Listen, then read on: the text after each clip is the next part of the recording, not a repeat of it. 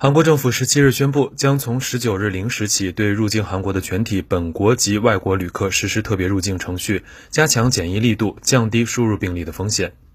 韩国中央灾难安全对策本部第一总协调官金刚利在当天的发布会上说，考虑到近期入境韩国的旅客中出现症状及确诊患者人数不断增加，韩国政府做出了这一决定。据中央灾难安全对策本部消息，截至十五日，韩国输入病例累计已达四十四例。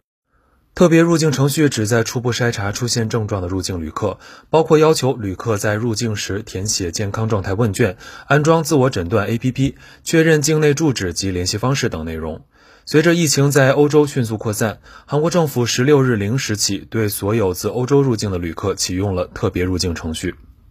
韩国教育部宣布，考虑到疫情在学校传播的风险，尊重韩国疾病管理本部和专家建议，将全国中小学托幼机构的休学时间继续延长两周，开学时间推迟至四月六日。这是教育部因疫情影响第三次宣布推迟开学时间。